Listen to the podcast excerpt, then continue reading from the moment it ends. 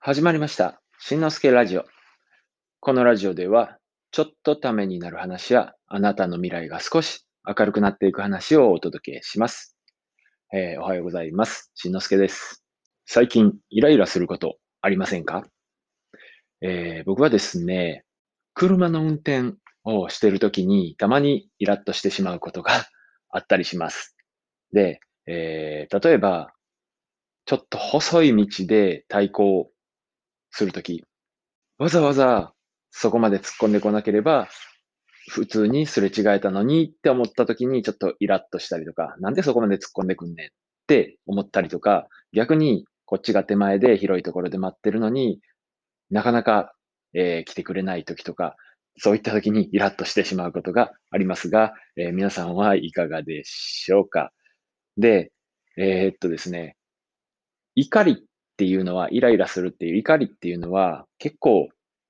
辛いですよね。えーっと、怒りを外にぶつけたとしても、やっぱり自分に嫌な思いが返ってくるし、だからといって、外にぶつけずに、外に出さずにぐっと飲み込んで時間が経つのを待つっていうのもやっぱりね、どっちにしても嫌な思い、苦しい状態が続きます。で、えー今回の放送っていうのはその怒りの消し方について、えーお送りしたいと思います。仏教のブッダ流怒りの消し方っていうのをちょっと紹介したいと思います。はい。では、怒りというものについて、えー考えていきましょう。まず、怒りっていうのは心の反応の一つです。まあ、不快な反応ですよね。心が不快に反応している。で、理由はまあ、いろいろあると思うんですけども、仏教で考えると、実は仏教的にはね、2種類しかないそうです。で、2種類っていうのものの1つ目は、えー物理的な刺激によるもの。まあ、これは、えっと、危険な目にあったりとか、体に触られたりとかっていう、まあ、物理的な反応で、生き物に共通する、まあ、最も原始的な怒りです。この怒りをどうこうするっていうのは多分難しいんですけども、もう一種類の、えー怒り。これは精神的な刺激による怒りです。えー精神的な刺激による怒りっていうものの中には大きく分けて3タイプの怒りがあります。で、一つ目、貪欲。二つ目、怒りが作り出す怒り。三つ目、妄想。はい。一つ目、貪欲。二つ目、怒りが作り出す怒り。三つ目、妄想。えーこの3タイプの怒りについて、えー少し詳しく話していきます。はい。一つ目の貪欲。えー貪欲っていうのは、わかりやすく言うと、求めすぎっていうふうに捉えることもできます。えー要するに、相手に分かってほしいとか、こうあってほしいっていう期待とか欲求、えーこれのことを指して、で、そうならないことに対して怒りを作り出してしまう。こういう状態のことを言います。で、えーその貪欲の怒りを沈める対応、対策としては、まあ、求めすぎてるって自分で気づくことですね。客観的に理解することが怒りを鎮めるコツとなります。で、求めすぎてる状態では何も変わらないんですよね。えーっと、まあ、他人を変えることはできない、変えることができるのは自分の行動、自分の態度だけなので、えーっと、今、自分にできることはどんなことがあるかな、なんだろうかっていうふうに考えてみる。で、えーっと、こうすることで、まあ、怒りを、まあ、根本的に変えていく相手に求めすぎない自分で何とかしよう、自分が何とかなろうっていうふうに考え方を変えていくっていうのが、えー一つ目、貪欲に対する、えー怒りのコントロールの方法です。えー二つ目のタイプ、えー二つ目のタイプは、怒りが作り出す怒り。えーどういうことかというと、不快な過去の記憶などがこれに当たります。まあ、要するに、思い出したら腹が立つっていうやつですね。うん。で、えーっと、これはどういうことかというと、自分で怒りを作り出してしまってるんです。過去の怒りをエネルギーにして、自分の中で新たな怒りを生んでいるっていうような状態。で、これは、まあまあ、怒りっぽい人とかに多いようなイメージですかね。で、えー、っと、以前に嫌なことがあったからといって、その人が近くにいるだけで怒っている嫌いな奴がいてるって言って、また怒りを新たに生み出している。で、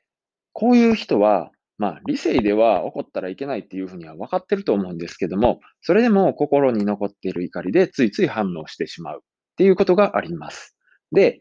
対策としましては、まあ、怒りがぶり返すごとに正しい言葉で切って返すっていうのが、えっ、と、いい、えー、怒りをコントロールする方法です。で、えっと、これもやっぱり心で理解するところから入る必要があります。えー、過去の怒りが残っているんだなっていうふうに自分で考える、理解する。で、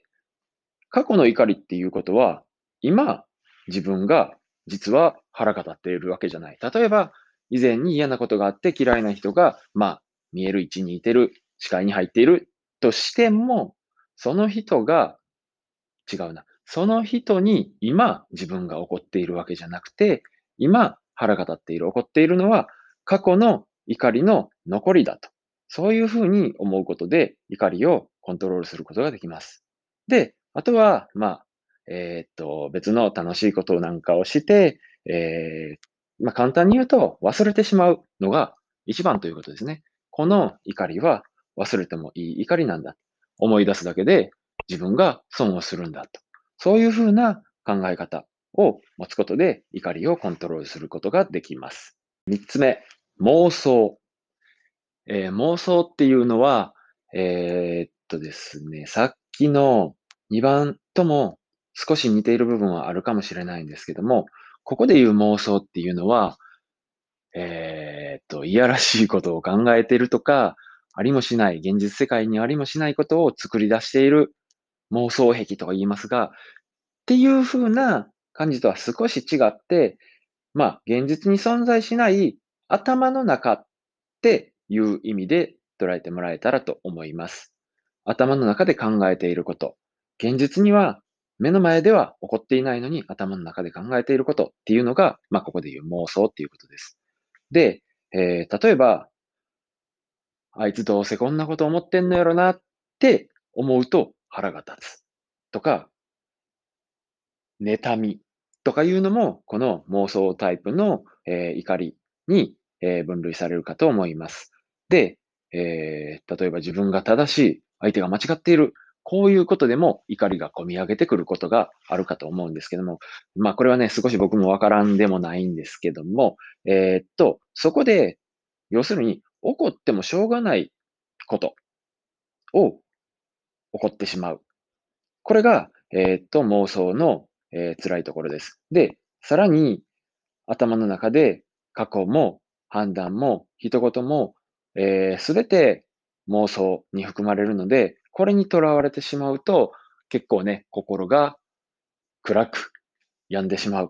ていうことがあります。小さなことに腹が立つとか、なんかいつもイライラしてるとか、全然最近楽しくないなとか悩んでる人には、人の中には、えー、この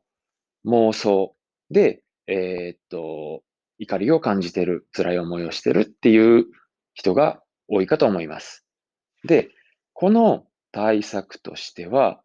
まあね、妄想への対策は仏教の世界にはたくさんあるそうなんですけども、えー、その中でも決定的に大事な心がけっていうのを一つ紹介します。えー、それは、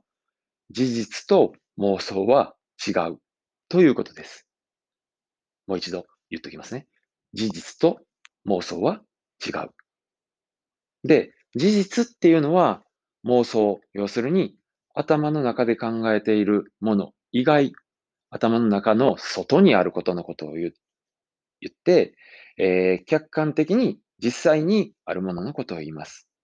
で、えー、これの、まあ、対策、ね、事実と妄想は違うと言いながらも、なかなか難しいと思いますが、え、ー、と、先ほど、えー、言ったブッダ、えー、例として、原始仏典という古い仏教書の中から、ブッダに関するエピソードを一つ紹介します。ある日、ブッダは、嫉妬に駆られたバラモンに散々悪口をぶつけられるという災難に遭遇しました。周りの人は青ざめたり、激高したりと騒然となりました。でもこの時、ブッダが返したのは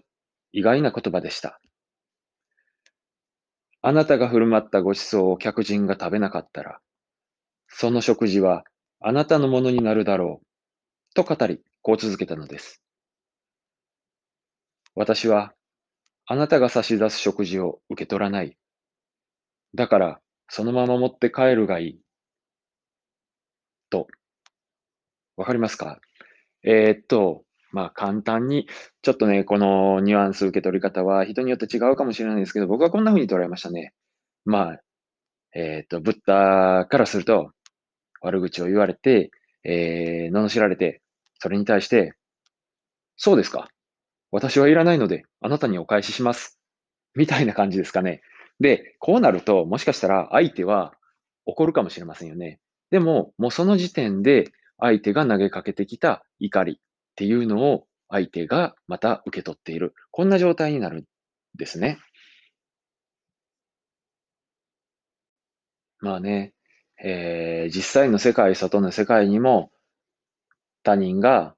いろんなことを言ってきたりだとか、よからぬ考えを向けてきたりだとか、攻撃してきたりだとかしてくる人が、まあ、いるのは確かです。ただ、それに反応してたら、まあ、自分の中に怒りという苦しみが生まれてきてしまいます。で、その苦しみをなら、えー、長引かせる、長引かせてしまうのが、先ほどから言ってる妄想、頭の中の妄想です。で、人の心には、その妄想、えー、記憶や良し悪しの判断や、えー、そんないろいろな材料があるので、ずっと残ってしまうんですね。で、そのままにしておくと、怒りはいつまでも続いてしまいます。だから、ブッダに並んで怒りを作っている妄想に気をつけることで怒りをコントロールするのです。以上、3タイプの怒りについて、えー、お話ししました。一つ目の貪欲に対しては、求めすぎているのは自分だと。求めすぎている状態では何も変わらない。他人は変えられないと。えー、二つ目の、えー、怒りが作り出す怒りには、これは過去の怒りであって、今怒っても仕方がない。忘れてもいいんだ。忘れてもいいんだ。という考え。で、三つ目の妄想タイプの怒りには、事実と妄想は違うと理解して自分の怒りと怒りをコントロールしていきましょう。とはいえ、やっぱり怒りをコントロールするっていうのは難しいですよね。僕も全然できないことが多いです。ただ、こういうコントロールの方法を知っているだけで、もしかしたら救われる時があるかもしれません。なので、妄想せずに理解から入るように練習しましょう。僕も頑張るので、今日これを聞いてくれたあなたも一度試してみてください。もしうまくいったらコメント欄などで知らせていただけると幸いです。それでは今回の放送は怒りの消し方というタイトルでお送りしましたがいかがだったでしょうか最後まで聞いていただきありがとうございました。次回の放送も聞いてもらえたら嬉しいです。それじゃあまたね。バイバイ。